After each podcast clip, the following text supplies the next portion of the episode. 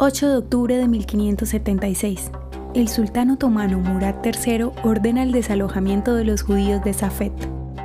El sultán otomano Murad III emitió un decreto real ordenando que mil judíos de Safed fueran registrados y enviados a vivir a Famagusta, Chipre.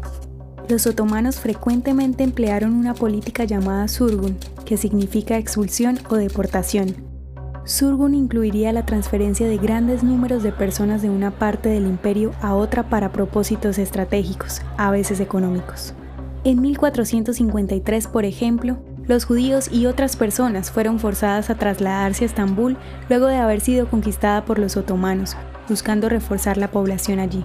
Luego de este decreto real se firmó uno nuevo al año siguiente que trasladó a unas 1.500 familias judías más de Safed a Chipre, la incertidumbre de los judíos en el Imperio Otomano y en Europa continuó por siglos con la esperanza de algún día regresar al territorio judío en Tierra Santa.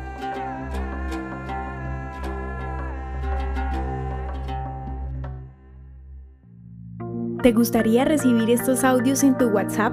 Compartimos nuevos episodios todos los días. Suscríbete sin costo alguno ingresando a www.hoyenlahistoriadeisrael.com. Hacerlo es muy fácil. También puedes encontrarnos como arroba hoy en la historia de Israel en Instagram, Facebook, Spotify y otras plataformas digitales. Comparte este audio para que otros conozcan más acerca de Israel. Este proyecto es realizado por Philos Project. El contenido original de Hoy en la historia de Israel fue provisto por el Centro para la Educación sobre Israel.